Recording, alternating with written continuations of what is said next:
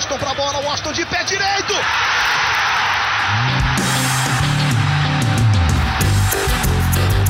Está entrando no ar o podcast. Sabe de quem? Do Do Flusão, do tricolor das Laranjeiras. É o GE Fluminense.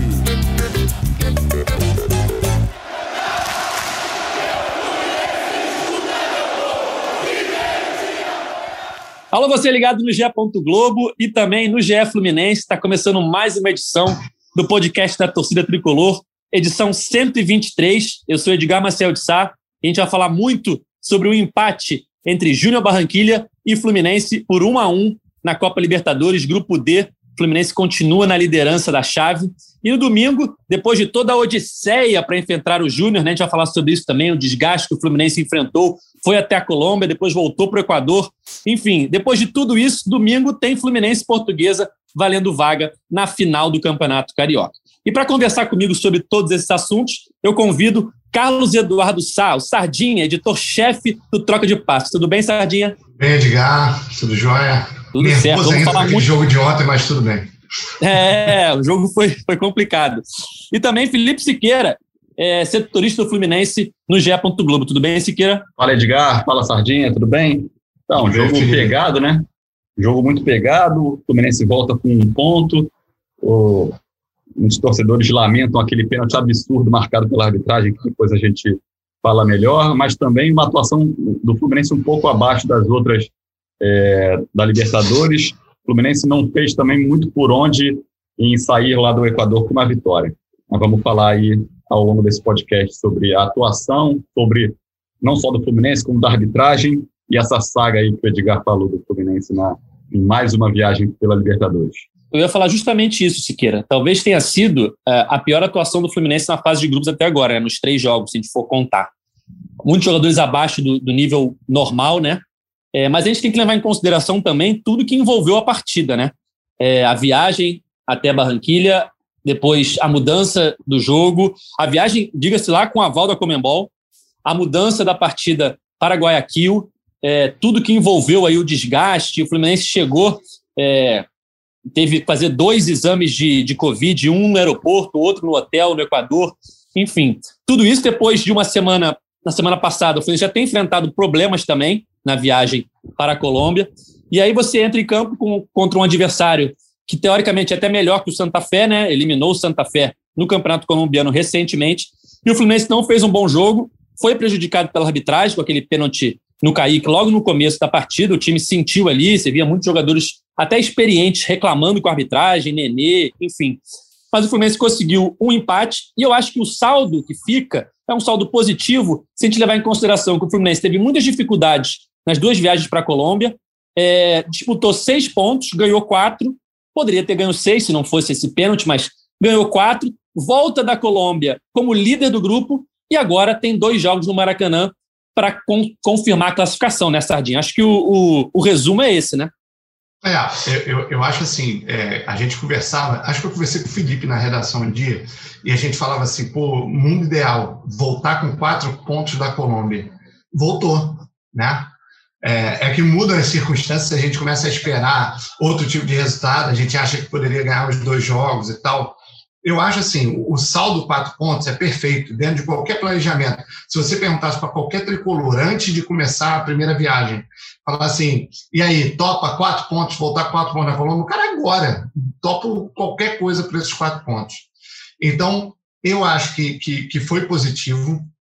Eu acho que o Roger descobriu mais uma maneira de jogar, porque eu, eu continuo defendendo que é um começo de trabalho, gente. Ainda é, o cara está conhecendo os caras, o cara está vendo reação de jogador. Ele está vendo, inclusive, que tem um menino da base que entra como se não tivesse disputando um jogo de Libertadores. Alguns estão sentindo.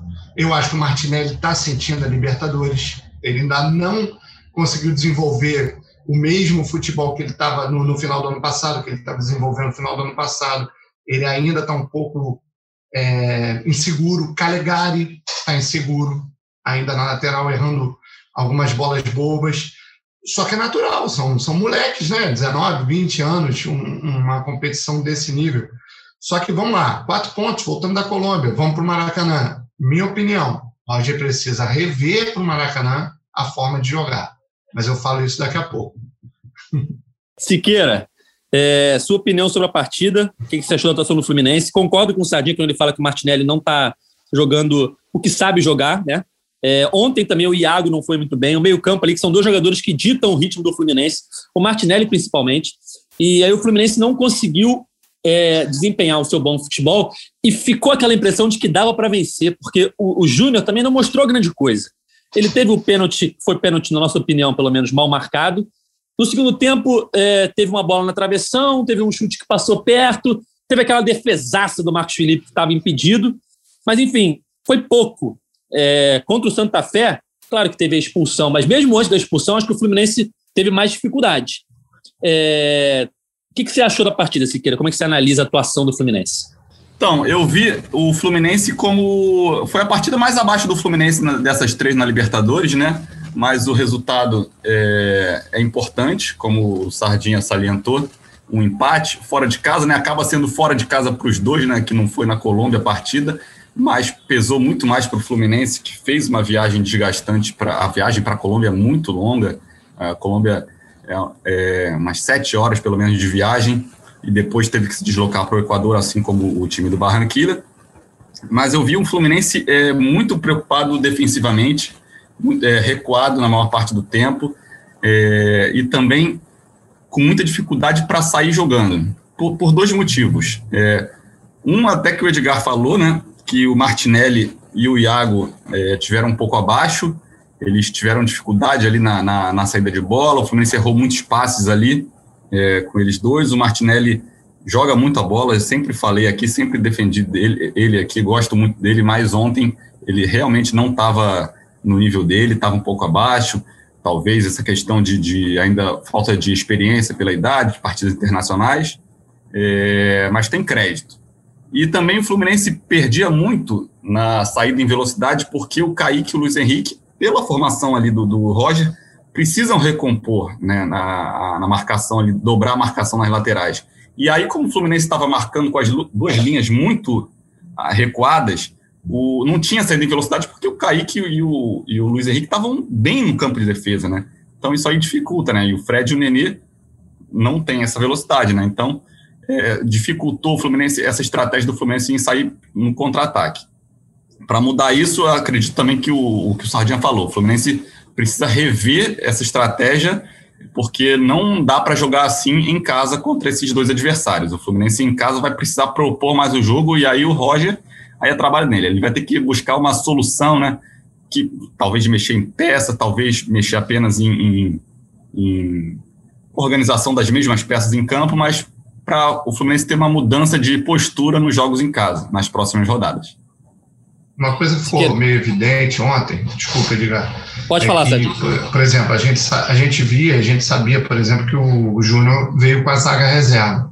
Nas poucas vezes que o Fluminense deu uma apertada, marcou, fez pressing lá no, no dentro do campo do Júnior, eles se atolaram na saída, eles tiveram dificuldade para sair. É, só que, obviamente, que não dá para você ficar fazendo pressão no campo adversário com o Nenê e com o Fred.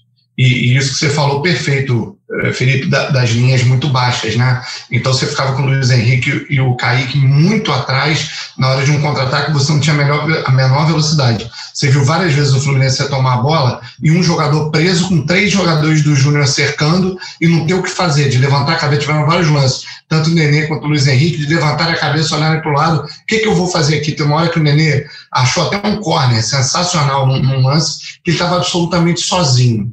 Então, isso passa por isso a questão de rever o, o que vai ser feito no Maracanã, porque a gente vai precisar muito dessa força ofensiva, a gente vai precisar muito de marcação no campo do adversário, pressionar o adversário. São dois times que eu acho que a defesa não, as defesas não são tão boas, tanto Santa Fé quanto o Júnior.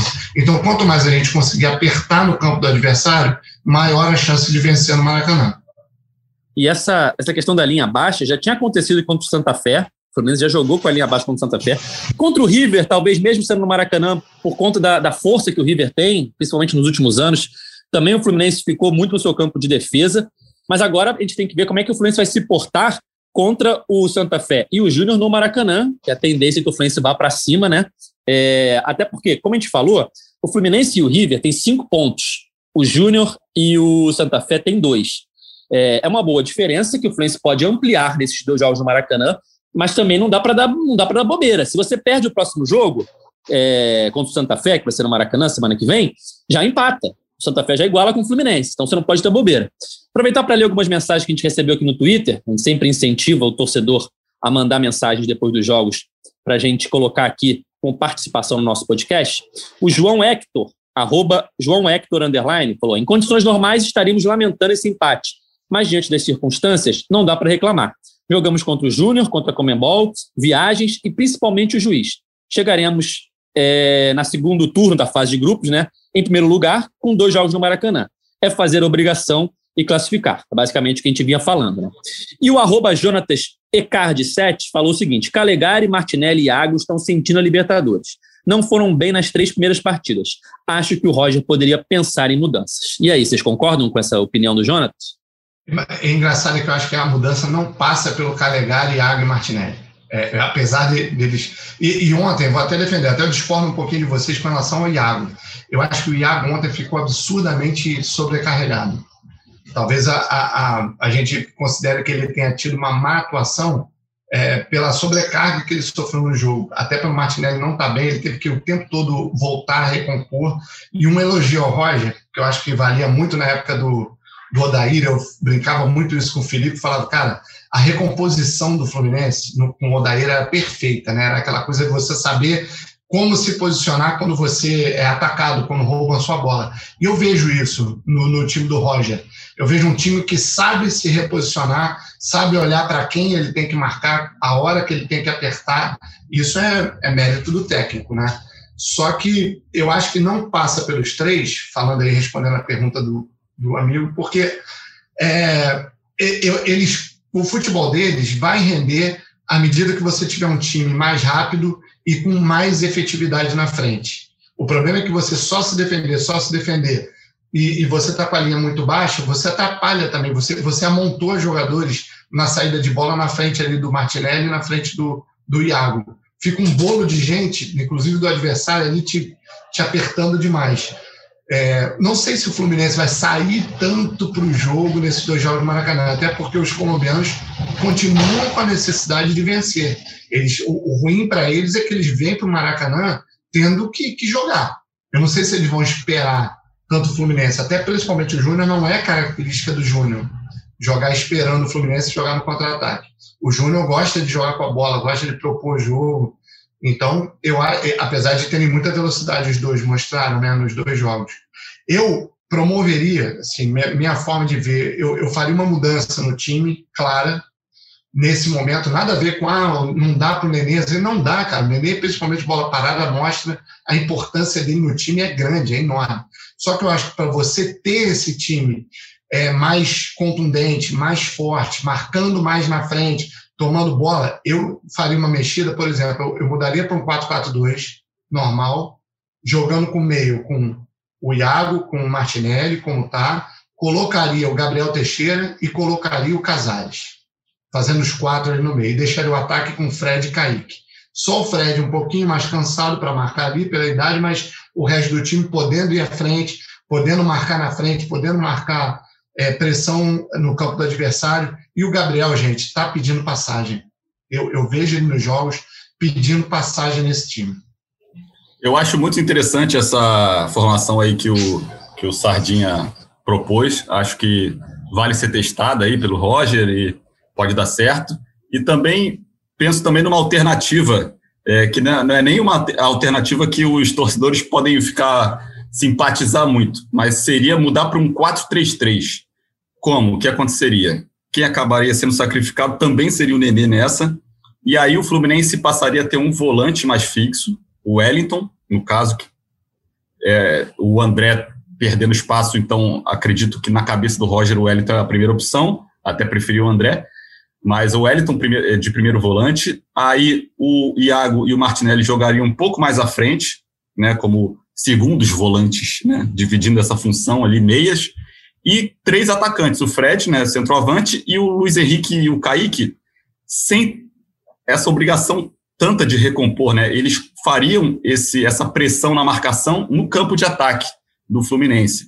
É, acho que o ápice dessa dos 4-3-3 que a gente vê normalmente hoje em dia é, é o Liverpool, claro que não estou comparando com o Liverpool, mas é aquela pressão que o Salah e o Mané e o Firmino fazem na primeira linha, né? O Fluminense hoje em dia só faz essa pressão com o Nenê e Fred, que não tem essa intensidade, essa explosão para fazer, apesar de eles se sacrificarem e às vezes comprarem umas bolas boas assim no campo de ataque. Mas aí eu imagino uma formação mais ofensiva para marcar mais à frente é essa. Esses três atacantes marcavam na frente, depois uma linha de três atrás, e aí para recompor defensivamente, um dos pontos volta ali quando o Fluminense já estiver no campo de defesa. É, falando que o João Hector falou, é, a gente pode entrar em arbitragem, é, Edgar? É, eu vou, vou, entrar em arbitragem agora, só fazer uma introduçãozinha. Então, entra aí. É, é, o Sardinha falou do como o time do Fluminense é competitivo, né? E, e, isso vem desde o brasileiro do ano passado, né? A gente lembra como o time já era competitivo com o Adair, se manteve com, com o Marcão e agora com o Roger. E aí eu trago aqui um dado muito legal do nosso amigo João Bolt, historiador do Fluminense, né? Que tem um blog do Bolt, vira e mexe, traz dados interessantes que viram matérias no GE. Globo. Ele fez uma tweetada assim, falando o seguinte: se a gente não contar os dois, dois jogos do Sub-23 que abriram o Carioca, né, que era um time completamente alternativo, é, o Fluminense tem apenas uma derrota nos últimos 22 jogos. Foi aquela derrota para o Volta Redonda na fase de grupos do Carioca.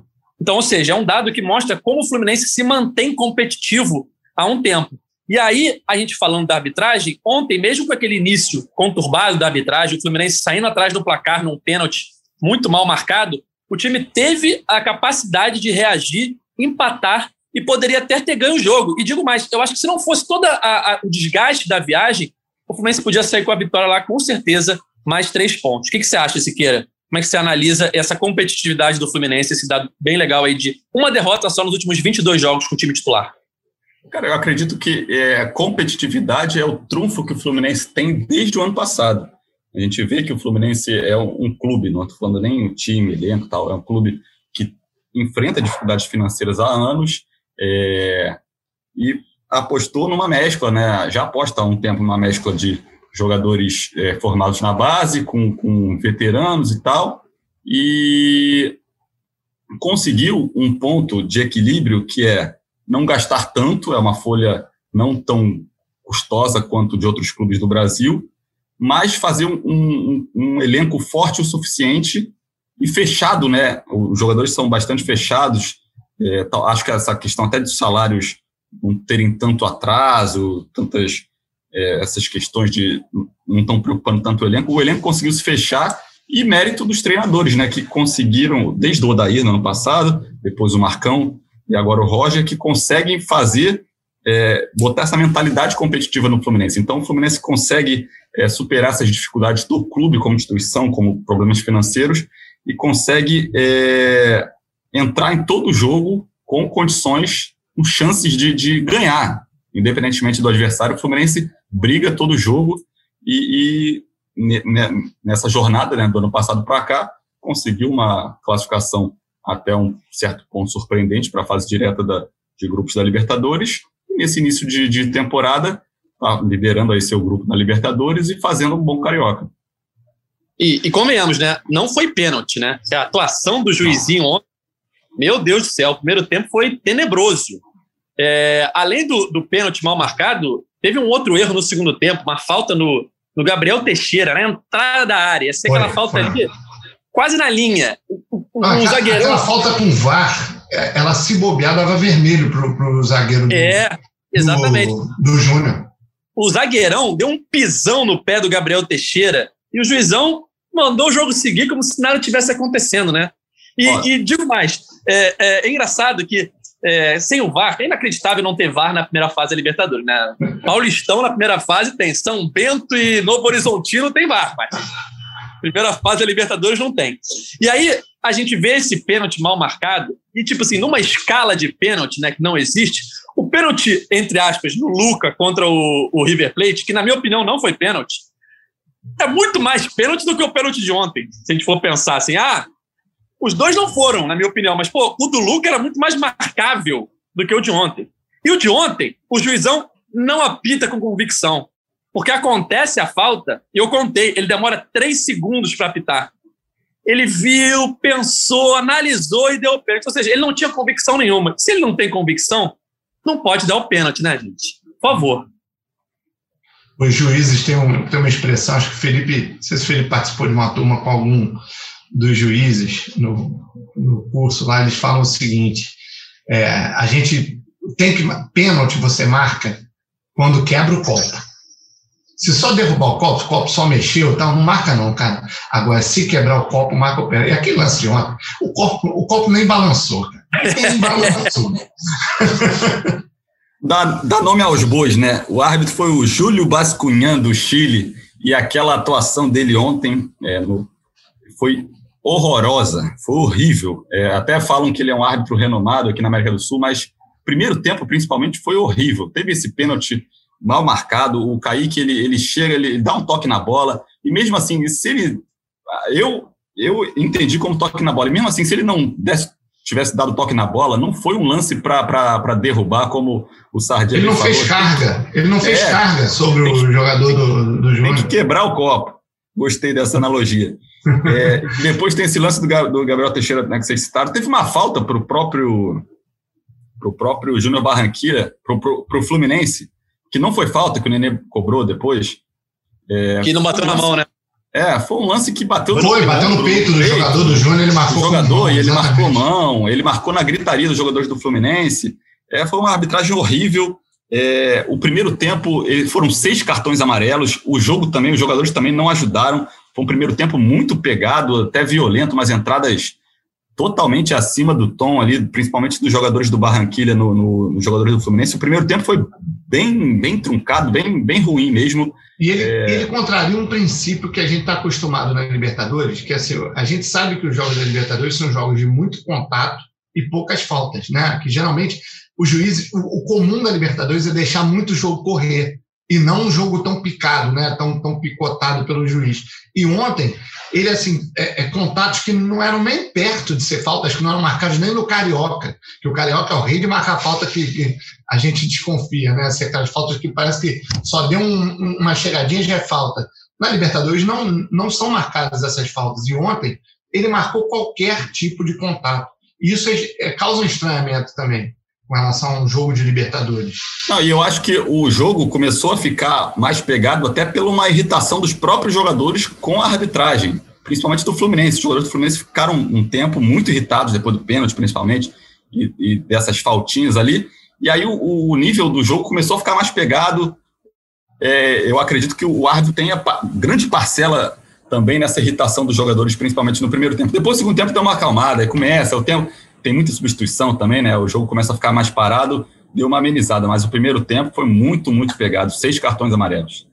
Teve uma hora, Siqueira, no primeiro tempo, que deu para ouvir na transmissão, né? Estádio vazio e tal.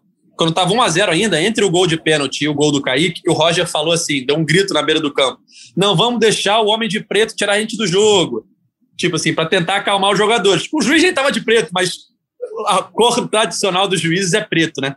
É. E aí ele tentou acalmar os jogadores ali, porque o pessoal estava muito pilhado.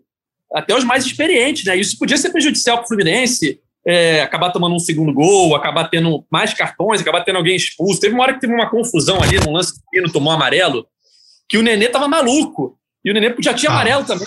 Enfim, ah, Acho que o Danilo Barcelos vai e tira ele. Fala, para, para, para, você tem, você tem amarelo. Na hora é. que o porra, Danilo Barcelos vai acalmar o Nenê, que a coisa está estranha.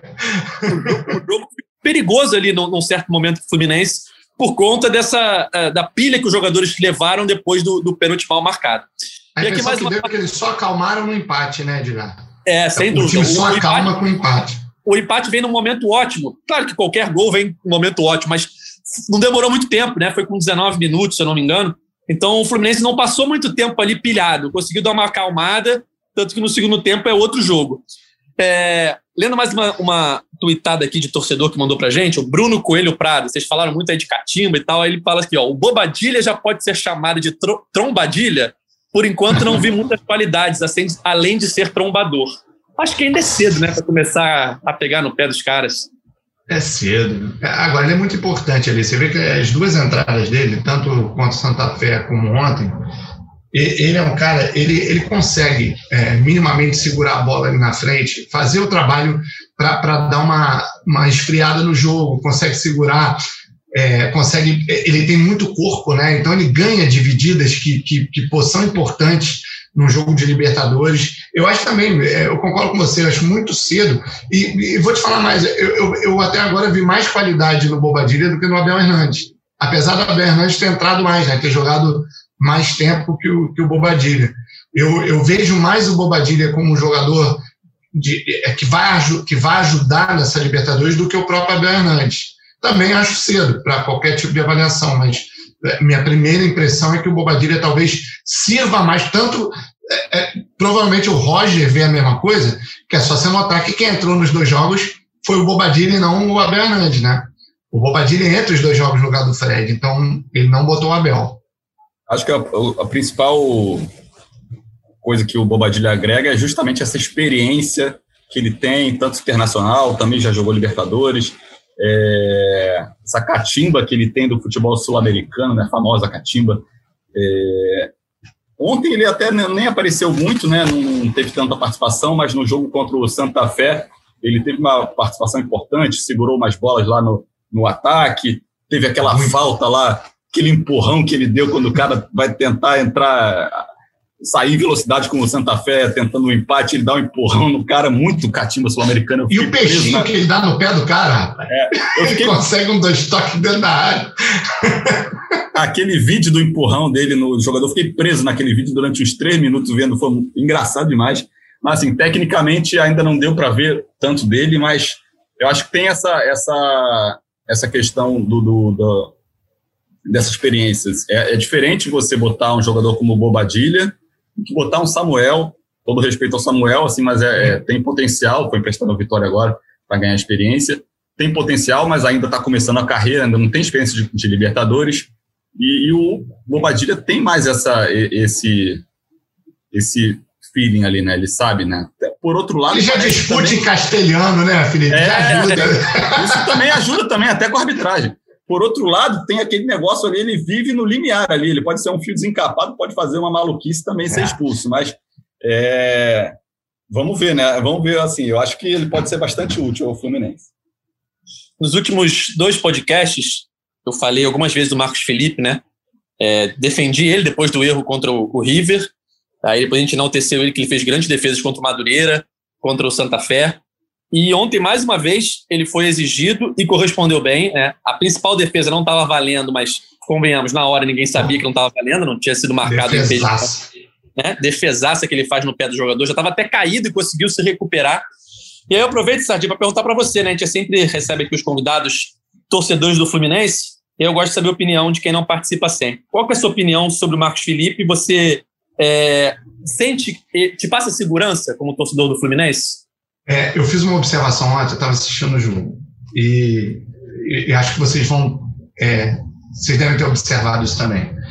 Apesar da questão do pênalti contra o River e tal, foi um pouco de, de inexperiência, foi, foi muito afobado e tal, tudo bem, mas vamos lá, primeiro jogo, primeiros minutos de Libertadores do cara e tal. Agora, você pega os dois jogos na Colômbia, até na hora de sentir aquela coisa na coxa depois de uma defesa, chamar o médico e tal, isso aquela é uma prova experiência. Exatamente, é aquela assim, deixa eu dar uma esfriada no jogo. A gente vê muito, por exemplo, o Diego Alves, que já é um Diego goleiro é, é, é, super consagrado, sabe fazer isso no momento certo, sabe dar aquela esfriada, sente a coxa no momento certo, tem aquela. E isso o Marcos Felipe está fazendo. Além, claro, eu não vou nem. Por exemplo, a gente tem uma segurança. É, não me lembro a última vez que eu tive tanta segurança num goleiro tricolor quando você tem uma bola jogada para a área, uma bola lançada para a área, um cruzamento. Porque, por exemplo, nem na época do Cavalieri, que pô, foi talvez o nosso último grande goleiro né, é, no Fluminense, o Cavalieri não tinha uma saída de gol boa, não tinha uma saída para cruzamento boa. O Cavalieri era muito bom debaixo dos paus. Ele não era um goleiro que toda bola que ia para a área você ficava é, seguro. E, e impressionante com o Marcos Felipe, passa segurança na saída. Então, você jogando um, campeonato como a Libertadores, você sabe que tem momentos de abafa, você vai daqui a pouco numa fase de mata-mata, é aquela coisa de últimos minutos, um time tentando recuperar, começa a lançar a bola na área. Quando você tem um goleiro que você olha para ele e ele está sempre bem posicionado, porque isso me chama muita atenção, Marcos Felipe. Posicionamento dele é um absurdo. Como ele se posiciona bem, como ele está sempre.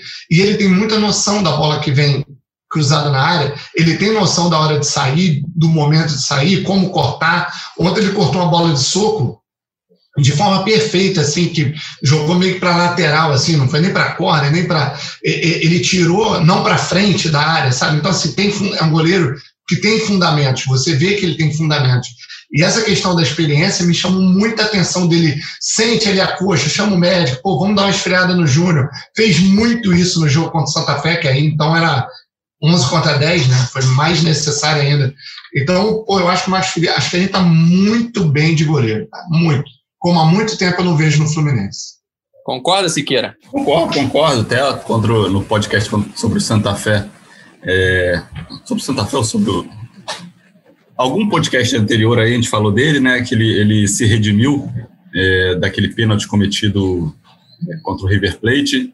Ele é um goleiro seguro, é um goleiro que tem identificação com o clube, teve passagens pela seleção de base na, na quando era mais novo, demorou muito tempo para ter uma oportunidade no Fluminense, é, conseguiu agora, se firmou, tem feito, é, é, muito sólido assim, eu acho que é, não é aquele goleiro de altos e baixos, por exemplo, até como o Muriel, né, reserva dele, que faz atuações fantásticas e, e tem falhas é, bobas, teve essa questão do pênalti, mas eu acho que a, a trajetória dele é bem mais linear e acho que está sendo importante e dá para confiar. Acho que o, o, o, Fluminense não fica, como o Sardinha falou, a gente não fica muito tão preocupado com, com o Marcos Felipe lá atrás, assim, caraca, e agora? Ferrou.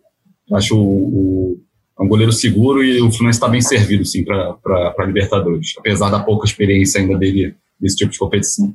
Bom, depois de falar muito já da Libertadores, vamos passar agora para o tema Campeonato Carioca, porque o Fluminense, depois dessa loucura de logística desse jogo aí, que era na Colômbia, passou para o Equador, o Fluminense conseguiu pelo menos autorização né, para a aeronave que levou o Fluminense para a Colômbia buscar o time no Equador. O Fluminense não precisa fazer essa, esse bate-volta novamente na Colômbia só para buscar o avião. Enfim, conseguiu fazer essa viagem um pouco mais curta no retorno ao Rio a gente está gravando agora, na sexta-feira, por volta de meio-dia. O Fluminense chegou no Rio, acho que 9 horas da manhã, né, Siqueira? E aí já dá até para os jogadores descansarem né, um pouco mais. Mas domingo já tem compromisso novamente. Fluminense Portuguesa, 4 horas no Maracanã, valendo vaga na final do Carioca. O Fluminense joga pelo empate, tem essa vantagem. E aqui, ó, nosso ouvinte, o Alan Parada pergunta: vale a pena entrar com força máxima domingo, visto que quarta-feira não tem viagem, né? quarta-feira é no Maracanã, pela Libertadores? Ou continua com o time misto e poupa os mais velhos e os mais cansados? O que, que vocês acham? Eu coloco quem estiver vivo. depois dessa viagem, não, não tem muito como, como você é, escolher. Você vai depender muito do departamento de fisiologia, né, do, do da galera dizer o seguinte: olha, tem gente aqui que está comprometido. E, e, com certeza tá, porque o time deu a vida. Esses últimos jogos todos, cara, o time deu a vida. E aí, somado a, a essa, esse problema todo de logística, obviamente que os jogadores sentem, né? Então, eu acho que vai ser um time muito mais escalado pelo departamento de fisiologia, pelos médicos, do que propriamente pelo Roger, entendeu? Eu acho que não tem como você correr o risco de, de repente, botar um jogador que possa se lesionar e você perca esse cara pelas próximas semanas. Aí não adianta nada estar tá jogando no Maracanã e você ficar sem jogadores importantes, entendeu? Então, é, eu confio muito aí, departamento de fisiologia, departamento médico do Flu, para poder. Eu acho que a escalação vai muito mais por eles do que pelo Roger. É isso que o Sardinha falou. É, é, a questão não é nem vale a pena ou não entrar com força máxima. É quem, quem tem condição. É uma, foi uma viagem muito desgastante, seguida de uma semana desgastante é, na, da, da partida contra o Santa Fé. E aí os jogadores terão aí essa sexta-feira para descansar. E aí no sábado vão fazer esses testes de fisiologia, né, que indicam é, quanto foi a recuperação do jogador, se tem algum risco de lesão, e o Roger vai, vai saber quem ele pode contar, quem não pode contar. Quem poder contar, acho que vale levar a campo sim, porque é uma partida decisiva, é, bem lá o é, é, carioca, mas é, é, importante ganhar, principalmente se a final for contra o Flamengo. Então, é, acho que o Fluminense tem que ter, ir com o máximo que puder para tentar essa vaga na, na final do, do Carioca. E aí, é, e mesmo assim, eu acho que o Fluminense conseguiu fazer um elenco que, bem ou mal, na maioria das posições, tem peças que, que dão para manter a, o esquema do Roger, né, é, sem perder tanto tecnicamente. Ali, Samuel Xavier na direita, Manuel na zaga, é, o Danilo e o Egídio ali estão mais ou menos no mesmo nível ali, estão ali, é, não é nem poderia ter alguém com mais qualidade ali na esquerda, mas ali os dois ali estão mais ou menos no mesmo nível. É, o Wellington no meio de campo, Gabriel Teixeira ali no ataque, Abel Hernandes, Pobadilho, tem, tem jogadores para suprir quem não tiver condição. E falando da logística, acho que até abrir um parênteses sobre a logística, mais uma odisseia né, do Fluminense. O Fluminense, ele tenta, é, tentou nas duas vezes, né, nas duas viagens para a Colômbia, se planejar para ir mais cedo, né? O Fluminense tentou se prevenir, né? Para tipo, não, ah, não vou na véspera, viagem longa. E aí o que acontece? Acaba dando tudo errado, porque é, a gente está mais uma vez no ano atípico, pandemia e a, essa questão da, da primeira contra o Santa Fé foi questão da pandemia, dessa vez contra o Barranquilha nem foi questão da pandemia, foi questão de, de protestos populares lá na Colômbia contra o governo. Mas o Fluminense nas duas vezes tentou se planejou, tentou se planejar muito, né, de, de ir com uma certa é, antecedência para os dois lugares e acabou se prejudicando nesse ponto, né? Porque as duas partidas foram alteradas na véspera, né? O, e aí o River Plate, por exemplo, quando veio para o Rio, veio na véspera e jogou normalmente. Né? Claro que não teve mudança de local. Mas o River está tá preferindo é, viajar na véspera e está acabando se dando bem, né? Ele também acabou não embarcando para a Colômbia, o jogo foi, ele foi adiado, foi transferido para Assunção, e o jogo do Fluminense só foi transferido para o Equador porque era mais perto de onde o Fluminense já estava, né? Então, é, o Fluminense também está tendo todo esse desgaste, esse trabalho de logística e conseguiu ao menos otimizar essa volta, né? Que questões de legislação, tem a questão do avião ter que ser de uma companhia aérea que faz é, a rota, que trabalha na rota de, de, de é, origem, tem que ser, né? De, tem que ser de uma companhia aérea é. do país de origem ou do país de destino. Isso, isso. E aí teve toda essa, essa questão, teria que voltar para Barranquilla, mas conseguiu uma, uma autorização buscou a delegação no Equador e fez uma, um voo direto do Equador para o Rio de Janeiro, que, é, que ajuda bastante, né? Que bem ou mal são duas viagens, deslocamento, o aeroporto é, é chato. Quem, quem o Fluminense diminuiu em, é em, em, metade a viagem de volta, né, Siqueira? Iam ser 14 sim. horas, passou para 7. Chegaria no meio da tarde desta sexta-feira, é um tempo precioso de descanso, pode fazer a diferença para a final de domingo. Então foi, foi importante essa vitória fora do campo aí que o Fluminense teve na, essa minimizar o impacto da logística na volta. Sem dúvida. Eu concordo com vocês na questão de tem que botar quem estiver vivo na, no domingo, assim, o melhor time possível. É, a gente lembra que o primeiro jogo dava para ter vencido. Claro que a portuguesa também teve sua chance, o Marcos Felipe fez boas defesas, mas aquele time reserva do Fluminense fez uma boa partida, assim, no geral, de criação de chances, pelo menos, né? Não converteu, mas criou bastante.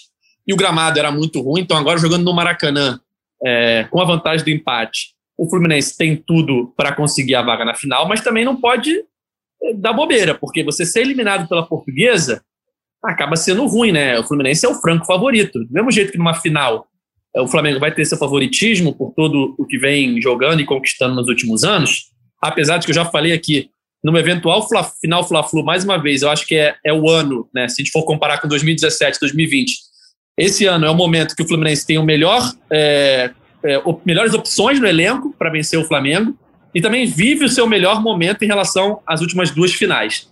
Então, numa eventual final, eu vejo o Fluminense com mais chance é, do que tinha nos anos anteriores, mas nem chegar nessa final, caso aconteça uma tragédia no domingo, sendo eliminado pela Portuguesa Sardinha, acaba dando um baque num momento muito positivo que o clube vive, né?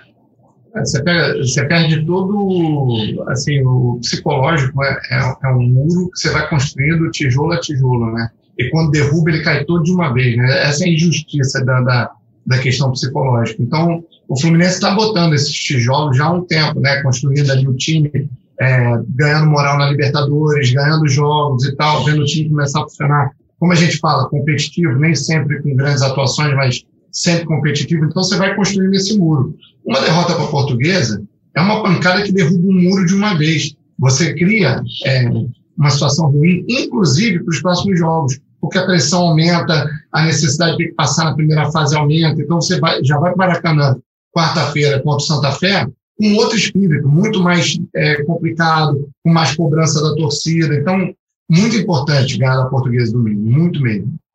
E com todo o respeito à portuguesa, porque está fazendo um bom campeonato carioca, né? É, um time acertadinho. É a primeira vez que chega na semifinal, a primeira vez na história do clube chegar na semifinal.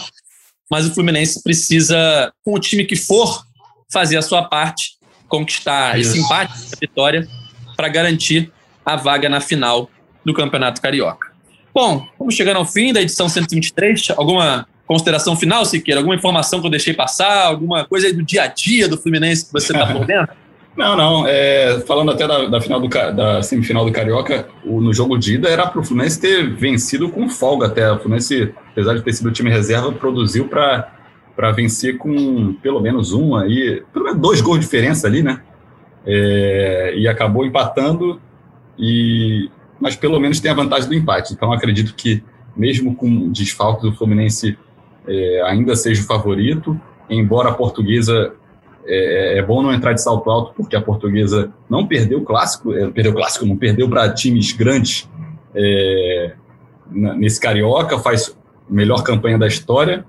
Então, sempre é sempre bom tomar cuidado, mas o Fluminense, mesmo com o time reserva, tem totais condições de, ao menos, é, se classificar com um empate e ir para a final do Carioca, que é importante. O Fluminense é, voltou, né, desembarcou no Rio de Janeiro por volta das nove da manhã dessa sexta-feira. Os jogadores ganharam o restante do dia de descanso, treinam amanhã, já se reapresentam no CT, treinam amanhã e o Roger treina amanhã, treina neste sábado, né? E o Roger define o time que vai enfrentar a portuguesa no domingo. Então é isso, galera. Chegando ao fim da edição 123. Sardinha, muito obrigado pela participação. Volte sempre. Valeu, pessoal. Um abraço. Valeu, Siqueira, mais uma vez. Valeu, valeu. Até a próxima. É isso, galera. Sempre lembrando da nossa Liga no Cartola. A gente criou uma liga esse ano, a Liga GF Fluminense. É, quem quiser participar é só procurar lá pela liga. Eu sou o presidente. Quem tiver dúvida, ah, essa aqui? Só procurar lá. Está Edgar Marcel de Sá como presidente. É a nossa liga. Nesse exato momento, estamos com 199 times já na liga. Falta um para os 200. E o prêmio é que o melhor de cada mês vai ser convidado para participar do nosso podcast, resenhar com a gente aqui sobre o Fluminense. E o campeão geral vai participar do último podcast da temporada 2021 para analisar como foi o Fluminense em todas as competições do ano, aquela edição especial que a gente faz, a gente faz uma eleiçãozinha de melhor do ano, grande jogo, enfim, a gente cria umas, umas coisas para falar ali na hora, umas categorias, digo mais, para falar, e é isso. O campeão, os, os melhores do mês vão participar é, como convidado e também o campeão geral. Só procurar lá no Cartola por Liga GE Fluminense. Então, galera, sempre lembrando que vocês também podem acompanhar nossas edições na sua plataforma de áudio preferida, só procurar lá por GE Fluminense. E lá a gente está sempre nos dias seguintes aos jogos do Fluminense, analisando a partida, analisando os próximos jogos, analisando o momento do clube. E também, de vez em quando, em edições especiais que a gente anuncia lá no Twitter com algum entrevistado. Nosso último entrevistado especial foi o Nino, quando ele completou 100 jogos pelo Fluminense. Mas, em via de regra, sempre no dia seguinte aos jogos, a gente está aqui debatendo um pouco mais sobre o Fluminense. Valeu? Então é isso. Sempre lembrando que esse podcast tem a edição de Juliana Sá, a coordenação de Rafael Barros e a gerência de André Amaral. Valeu, galera. Até a próxima. Tchau!